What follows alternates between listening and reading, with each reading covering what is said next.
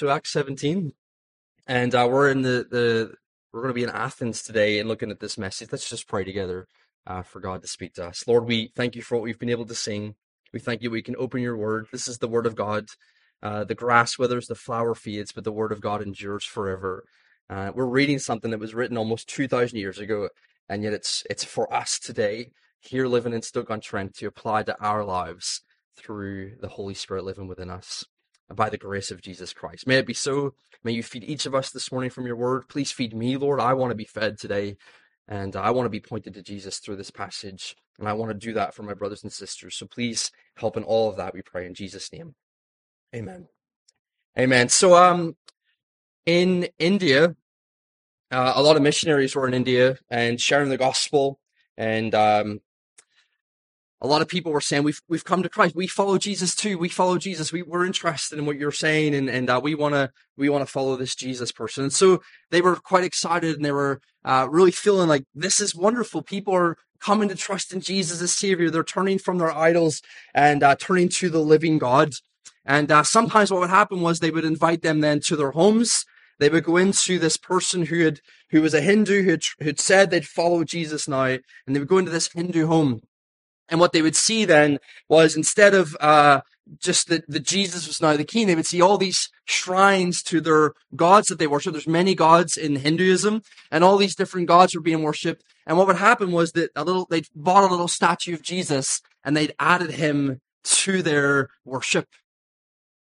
So they're worshiping these these Hindu gods, and they're also adding Jesus to their their worship. What do we think of that? Is that true Christianity? Is that a true turning to Jesus? That, that's not true turn to Jesus at all. If we were to see that, we would be concerned and we would say that's, that's actually not quite uh, what it means to turn to Jesus. To turn to Jesus and become his follower means to turn away from all of this and follow him instead.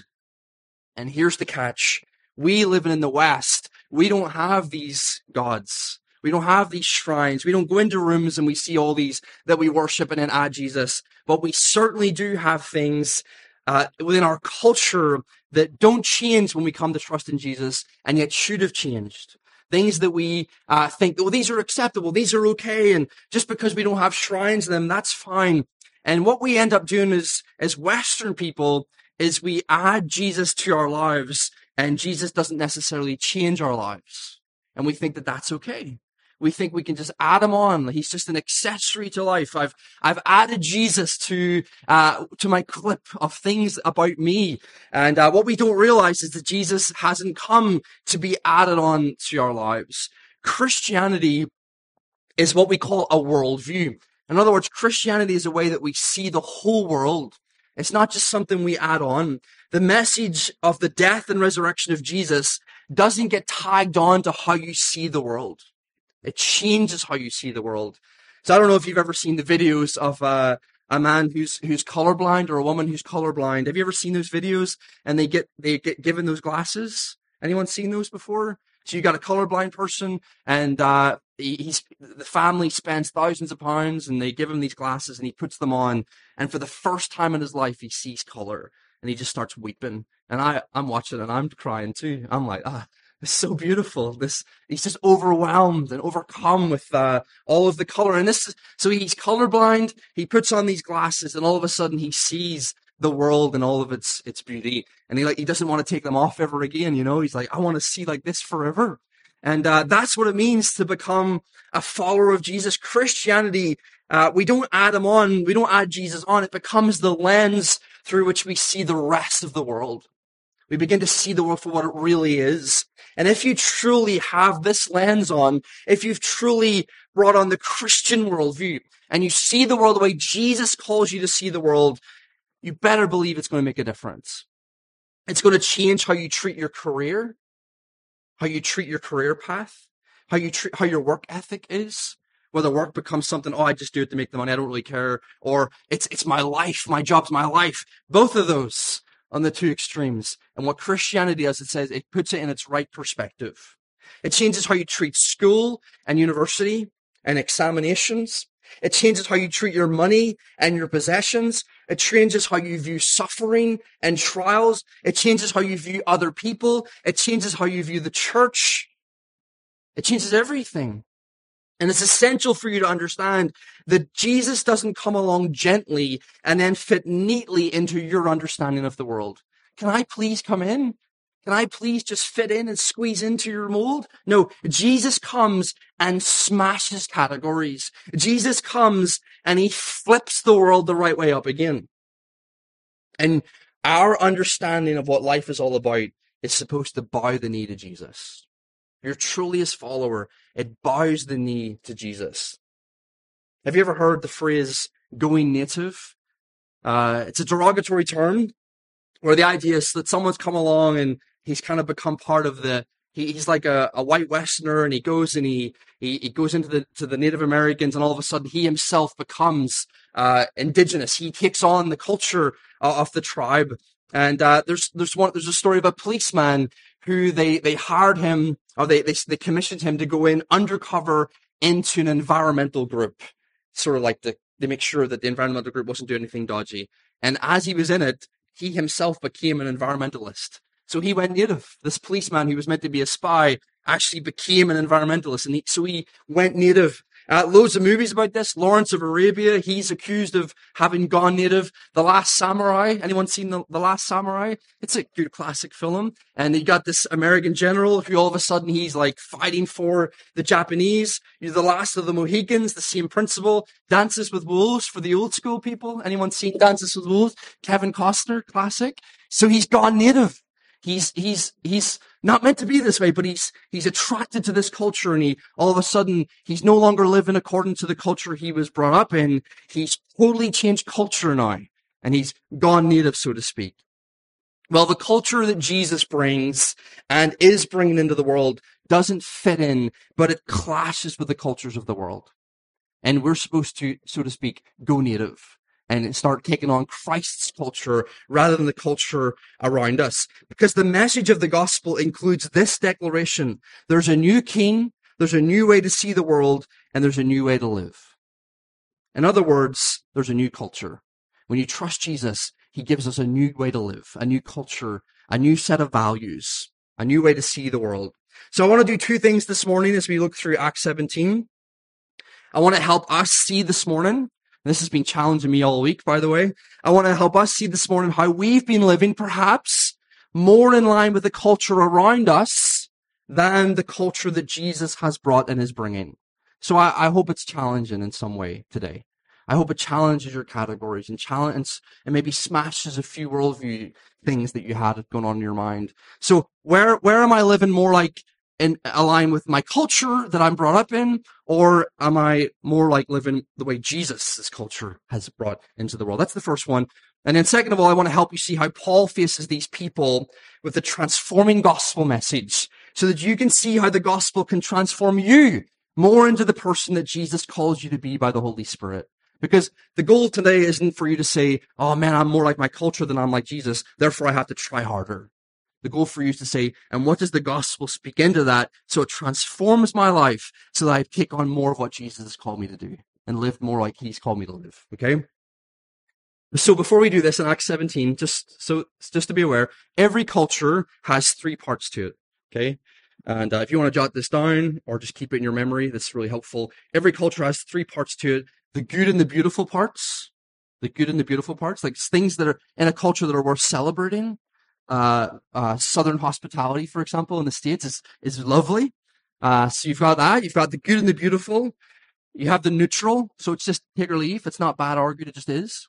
And then you have the sinful and unchristlike aspects of our culture. Okay. So those are the three. Uh, things to do. Irish is probably the most good and beautiful of them all. I think it's the most Christ-like. If you would, no, no one agrees. Um, no, sorry. Okay. So as we read scripture, what we do is we read how, and what we're supposed to do is we read the Word of God, and we're living in our culture, and there's times in our life where we think, this part of my culture needs to bow the knee to Jesus. And I need to live more like what Jesus is calling me because my culture is not in line with what Jesus is calling me to do. That makes sense? So let's look at Acts chapter 17. We're going to look at verse 16 to 17 first of all. And uh, we have Paul was waiting in Athens. He's waiting for uh, Silas and Timothy to come back down from Thessalonica and Berea. And he's just waiting, but his spirit gets provoked within him as he looks upon this city filled with idolatry.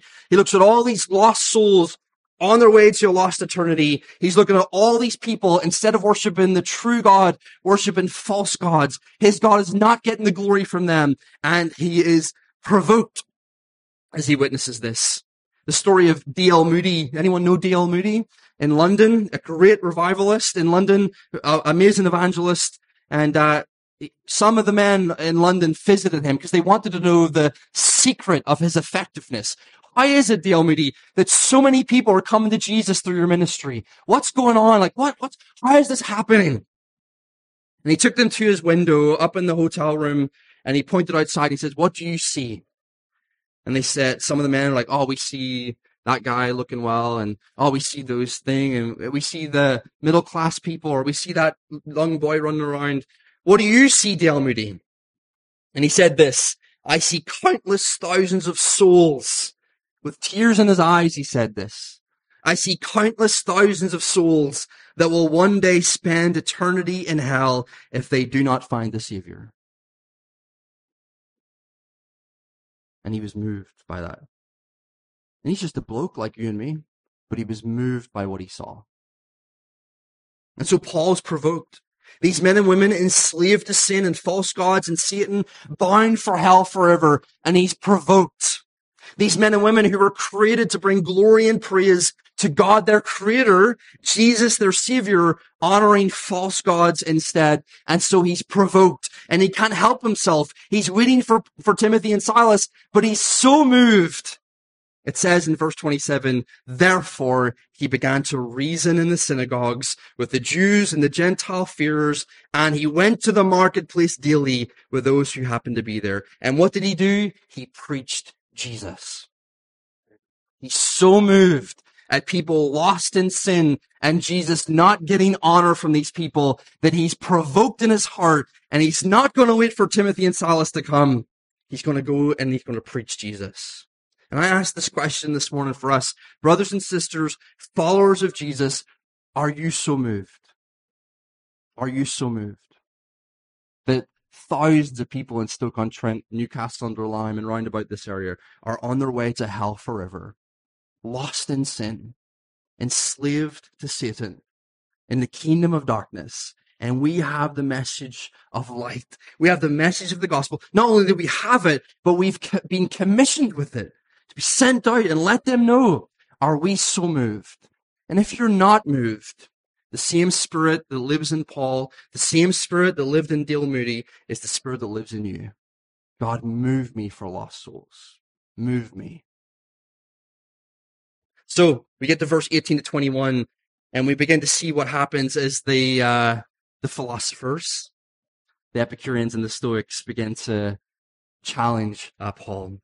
So Paul continues preaching in the city, Two groups of people are now listening to him and they call him a babbler. The word babbler means an ignorant show off or a, a charlatan who's, he's collected worthless seeds of information from different schools of thought and he's gathered them together and he's preaching a bunch of nonsense is basically what they're accusing of.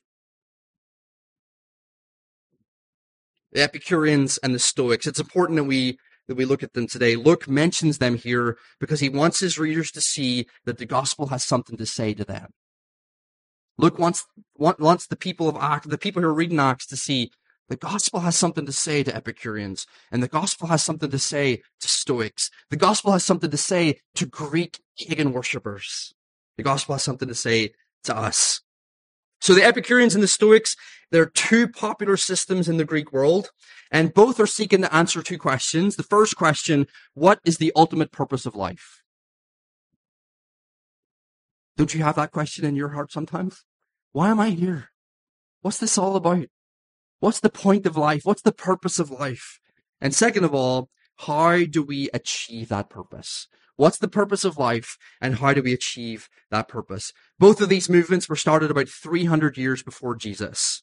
Now look what, look, just please consider, before we look at these guys, look what they say about Paul.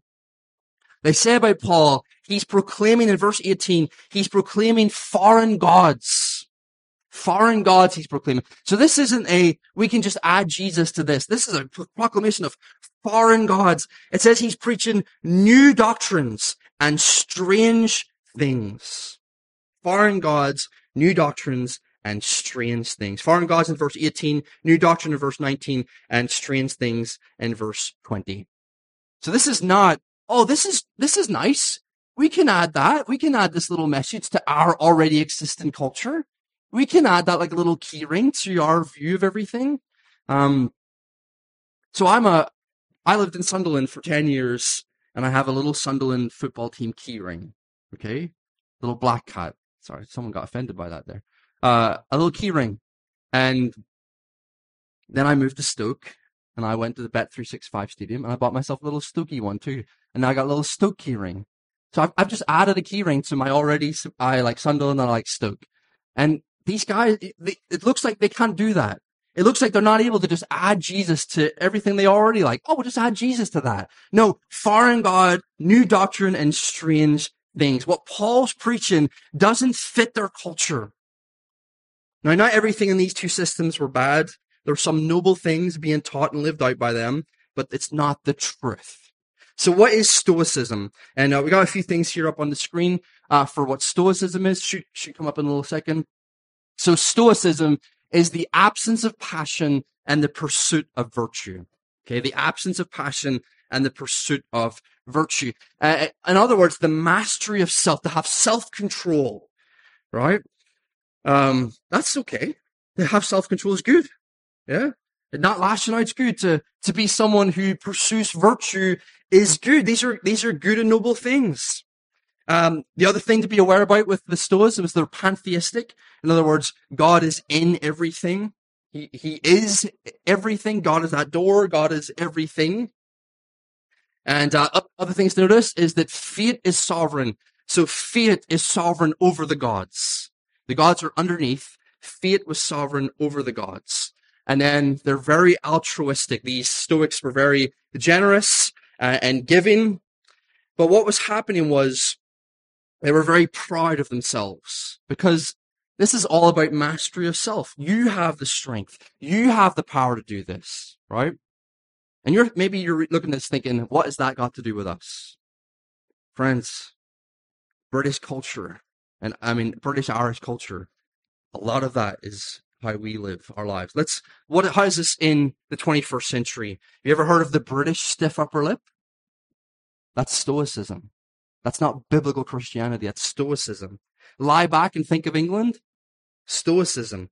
You can do this. Anyone ever said that to you? Have you ever said that to anyone? You can do this. You've got this. Anyone? That's stoicism. It's in you. The power to do this is in you. You've got what it takes. You've got to tap into your own strength and your own resilience. You've got this. That's stoicism. It's not biblical Christianity at all. One of the things Matt and I say to each other when we pray in the other room before we come in here, instead of saying, I don't go to Matt, you've got this, Matt. What do I say, Matt? He's got this and he's got you. He's got this and he's got you. And he says it to me sometimes as well. So I don't, I don't got it. And he doesn't got it. Matt actually prayed before we got on this morning. Uh, last night you prayed for me. Alan is so weak and feeble. I'm like, thanks, Matt. But it, it was actually true. He, and he's, he's got no power at all to preach to the people in a way that would help them tomorrow morning. And I said, amen, because that is true.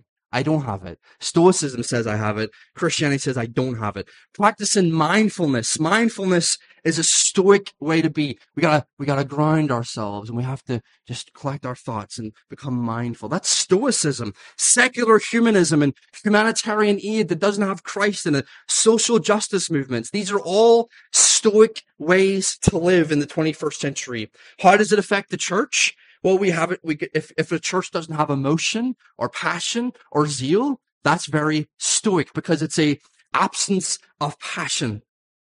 Not asking God for help because you've got what it takes. And get this, not asking others for help. Not bearing one another's burdens. Not confessing vulnerability. Not being honest about our weaknesses and our struggles because we have to be stoic. We have to not let people know you ever heard the expression, God helps those who helps them, who help themselves? Rubbish. I am helpless. I'm utterly helpless. I don't need the gospel to get me through this week. I just need to show up on Sunday and get some stuff, and then I, the rest of the week I can do it myself. This is all Stoic nonsense. Then we have the Epicureans, and they're going to come up as well. The absence of discomfort and the pursuit of pleasure. That was their goal. The absence of discomfort and the pursuit of a tranquil life, free of worry, and the pursuit of simple pleasures.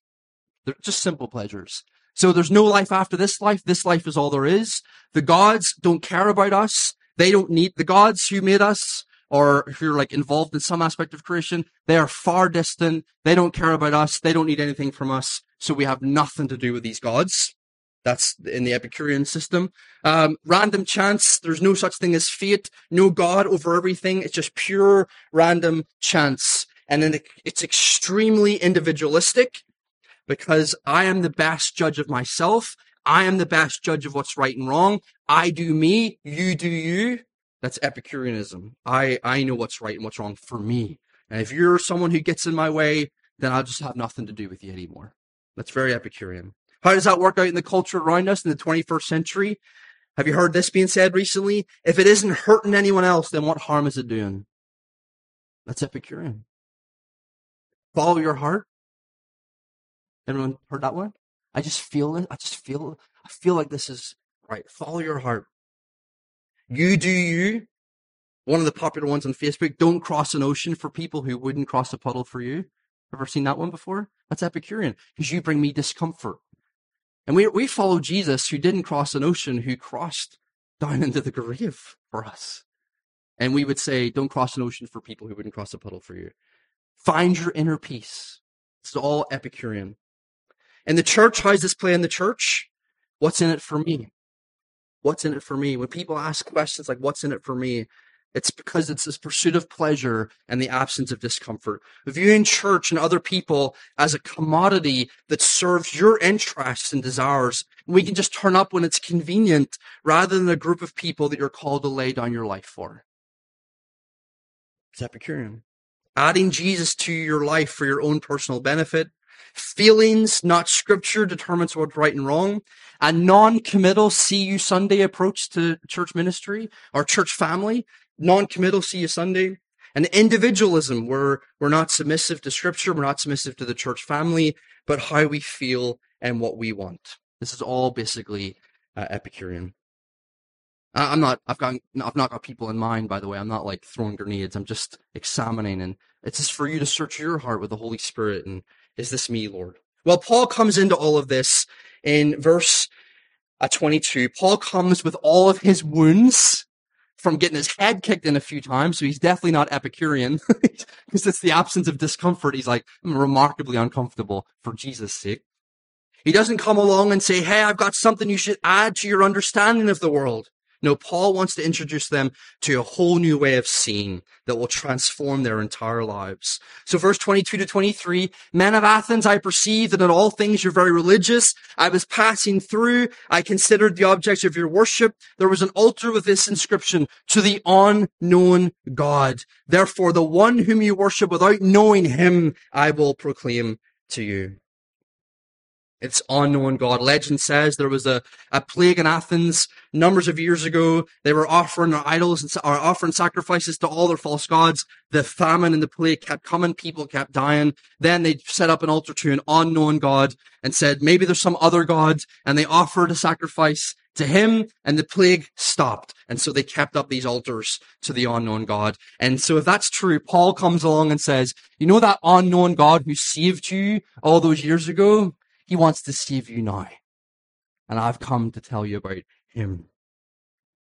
So we get to verse 24 to 28. Listen to what Paul says and compare it to the Epicurean and to the Stoics and hear what Paul's saying to these people. To the Epicurean, he says, you're right when you say that God doesn't need anything from us. You're right. God who made the world and everything in it, since he's Lord of heaven and earth, does not dwell in temples made with hands, nor is he worshipped with man's hands as though he needed anything. You're right when you say that God doesn't need anything from us, but you are so wrong when you say that God is far off and not interested. You're so wrong. Look at the next little bit. Nor is he worshipped with men's hands as though he needed anything, since he gives to all life, breath, and all things. He cares intimately. And he has made from one blood every nation of man to dwell on the face of the earth. He has determined their pre-appointed times and the boundaries of their dwellings. What's this verse saying in verse 26? God, you know where you were born? You know when you were born and where you were born? God decreed that. God decreed that. The Epicureans are saying, oh, there's no such thing as, as fate. Everything is random chance. And Paul says, you're dead wrong. God decreed where you would live and when you would be born. So why? Why? Verse 27, so that you should seek the Lord in the hope that they might grope for him and find him, though he is not far from each one of us. For in him we live and move and have our beings. He is not a distant, uncaring God. He is close and he is near and your life is intimately linked with his and he is actively involved in every detail of your life, including when and where you were born. This God wants you to search for him and find him and live your life with him, not pleasure at the center. You're wrong when you say that this life is all there is, Epicurean. Because Paul goes on to say that he follows the one who died and rose. Verse 31, he has appointed a day on which he will judge the world in righteousness. By the man whom he's ordained, he has given assurance of this to all by raising him from the dead. I follow someone who died and rose and who's judge over the living and the dead. And Paul's message to these people is true joy and pleasure is not found in the things of the earth, but the intimate relationship with the one above. To the Stoic, you're right when you say that their God is close to us, but you're wrong when you say that this impersonal being lives in submission to fate. This God is Lord of heaven and earth. Fate did not decide where you would be born and where you lived. God did. He is Lord and judge over all. And he's a person who wants a relationship with you. You're right when you say that the pursuit of virtue is a good thing. It's good to pursue virtue, but you're dead wrong when you say that you've got what it takes to do this by yourself. Strength and virtue is not found within you. Life is found in intimate relationship with the one above you. You can't even breathe without him. That's what Paul's basically saying. He give us life, breath, and all things. You can't even breathe without this God. Never mind live a virtuous life without him. You need a transformed heart, a renewed mind. You need to be rescued from yourself. And so he comes down to verse 29 to 31 and he calls both of them and everyone listening to him to repent. He says, therefore we are the offspring of this God. We ought not to think that the divine nature is like gold or silver or stone, not idols, something that we shape, whether with our hands or with our minds, and then worship. No, these times of ignorance, God has been overlooking them in His grace. God has chosen to allow you to continue in your idolatrous, idolatrous rebellion for this long, but now, verse 30, He commands all men everywhere to repent. Turn from your false gods, turn from your false systems, and turn to the true God. This unknown God has patiently overlooked your rebellion for all of these generations but now a new era has come where Jesus is king and everyone from every nation is called to repent. God will judge in the person of Jesus Christ, whom he rose from the dead. It's Paul's message. You're right when you say, and you're wrong when you say this, and you need to repent and come to Jesus. So what's the reaction? Verse 32 to verse 34. It's same as always, friends. The reaction to Paul's sermon's the same as always. Some people mock it and reject it. When they heard of the resurrection of the dead, some mocked and they rejected it. What a load of nonsense. Some wanted to hear more sometime, verse 32, while others said, we will hear you again on this matter. So Paul departed from them and some joined and believed. However, some men joined him and some women and others with them. So men and women hearing this message of a risen Savior, thinking, that's what I need. That's the truth. That's the real stuff. And they come and follow Jesus. So I want to ask us this question. What does this mean for us then? Living in 2023, 2000 years since the Stoics and Epicureans meet with Paul and hear this message. What has this got to do with us today? Well, if you've looked at this Epicurean stuff and you're thinking, yeah, the, the absence of discomfort and the pursuit of pleasure and the individualism and the see you Sunday Christianity and the, it's all about me and, and what can, what can everyone do for me? If you see yourself in that in any way, and by the way, I see myself in that, then Jesus would say this to us. While I lived on this earth, my delight was to do the work of my Father and bring him glory. If you're truly my follower, this will be your daily desire and purpose too. If that's, if you're truly a follower of Jesus, who's been transformed and made new, that'll be your heart's desire to do the work of the Father and bring him glory daily. Jesus would say to us, I suffered for you and I call you to share in my sufferings now. Jesus would say to us, you were made for my purpose and my glory. Colossians says that all things were made for him. You were made for him, for his glory. Jesus would say to you, follower, take up your cross daily and follow me. I don't want your Sunday mornings. I deserve your entire life. I'm not some distant and uninterested person. I'm not uninterested in your work life, your school life, your home life. I am deeply involved in every area of your life with my grace, my power, and my mercy. He would say to us, I give you a body of brothers and sisters to love and serve and pour out your life for. My church is not for consumerism, so I want you to reach out to your brothers and sisters and one another, one another. Don't pursue joy, pursue Christ, and joy will come. Not beautiful? If we pursue joy, we don't get it. If we pursue Jesus, we get Jesus and joy. it's amazing. The church is not meant to be a cruise ship with a few people serving and everyone else receiving, but a battleship with all hands on deck. So the Epicurean, we need to repent, don't we? I need to repent of some of this. And if you're a stoic, if you were, if you were looking at that and thinking, yeah, the pursuit of virtue and I, I've got the strength within me to do this and I don't need to ask people for help and I'm not vulnerable, I'm not honest. And by the way, I see myself in this. Jesus would say to us this morning, while I lived, I wept. I cried out to my father. I groaned. I was troubled. I lamented and you can as well. You can as well. The psalmists were not stoics. Just read one, a couple of psalms. They were not like, I've got this. like, God, I'm dying. Help me. Jesus would say to you, you don't have the strength for this week, but I do. So stick close to me. Jesus would say to us that uncaring, unfeeling fate is not in control of your life, but that he in his wisdom, love, and mercy is. Jesus would say to us, I gave you a body of brothers and sisters to bear your burdens with you. So reach out to them in vulnerability and ask for help. And Jesus would say to us, don't pursue virtue. Pursue him and virtue will come. The purpose of man in the old catechisms is to glorify God and to enjoy him.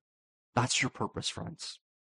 C.S. Lewis said this If you look for yourself, right? Live for yourself. Look for yourself. Look for the things you want. Seek pleasure. Seek virtue. Don't seek Christ. Look for whatever feels good for you. Look for yourself, says C.S. Lewis.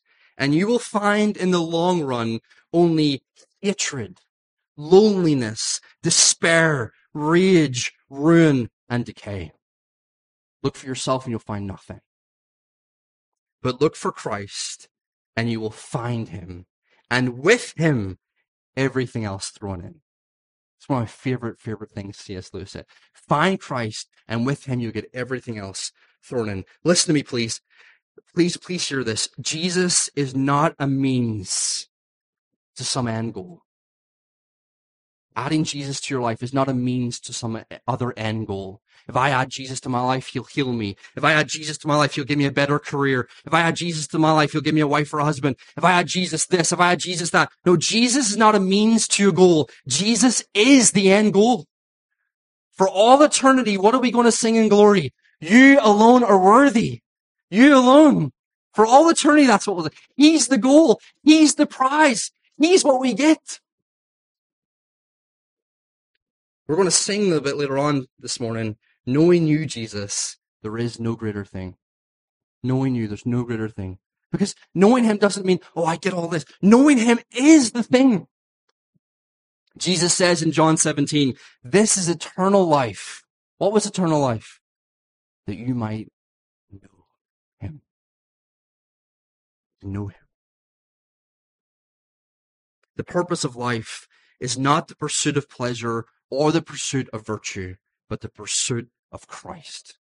And as you seek Christ, you find also that you have true pleasure and true virtue. So will you please with me, with me, not, I'm not throwing stuff, with me as some of my brothers and sisters in this room, will we search our hearts this morning and ask ourselves this question, where am I functioning more like an Epicurean than a follower of Jesus? Where am I functioning more like a Stoic than a follower of Jesus? But there's, there's more. Those of us from a British culture need to realize that our Britishness needs to bow the knee to Jesus. And ask ourselves this question Where am I living more like a British person than I am a follower of Jesus? And I need to ask that as an Irish person. Everyone's heard of the Irish temper, and I have it, but it's not our temper. It's sin. It's sin. And it's not just part of my culture. It's sin that needs to be repented of and to bow the knee to Jesus. Our Nigerian brothers and sisters, our Kenyan brothers and sisters, our Eritrean brothers and sisters, our Scottish brothers and sisters, our Welsh brothers and sisters, most of all, our American brothers and sisters, our Moldovan brothers and sisters, our Gypsy brothers and sisters, all of us need to search our hearts and ask the question, where am I more in line with culture than I am with the call of Jesus Christ? We are citizens of heaven now. Citizens of heaven. The Bible calls us strangers and pilgrims of this world. It's not quite like dual citizenship. And I, have got British passport, I've got British citizenship and Irish citizenship. I can have both. It's not quite like that though. What Jesus isn't saying is like, you can just add it on. Jesus is saying, no, you're no longer a citizen of this earth. You're a citizen of the kingdom now. Walk worthy of that. We have to ask the question again, where am I following more my traditional church culture than I am the call of Jesus Christ? For baby boomers, for Gen X, for millennials, for Gen Z, where am I following my generational culture more than I'm following the call of Jesus Christ in my life? And then we find that and we repent of that and we run to Jesus with his mercy and his grace to forgive us for those things and to empower us to live the way he's calling us to live. And if you've been listening to all of this this morning and you're not a believer, please know how close he is. He's not a distant God. He's not powerless. He deeply cares. He would have it that you would be born where you were born in the time that you were born so you'd hear sermons like this and readings like what we've read and hymns like what we've sung so that you could find him because he's such a merciful God. So come to Jesus, the author of life, the reason you exist, and find life in him. That's the call to both believer and unbeliever this morning. Come more to Jesus and find true life, true purpose. He is the goal. He's the prize. Come and know him. Knowing him, there is no greater thing. Amen.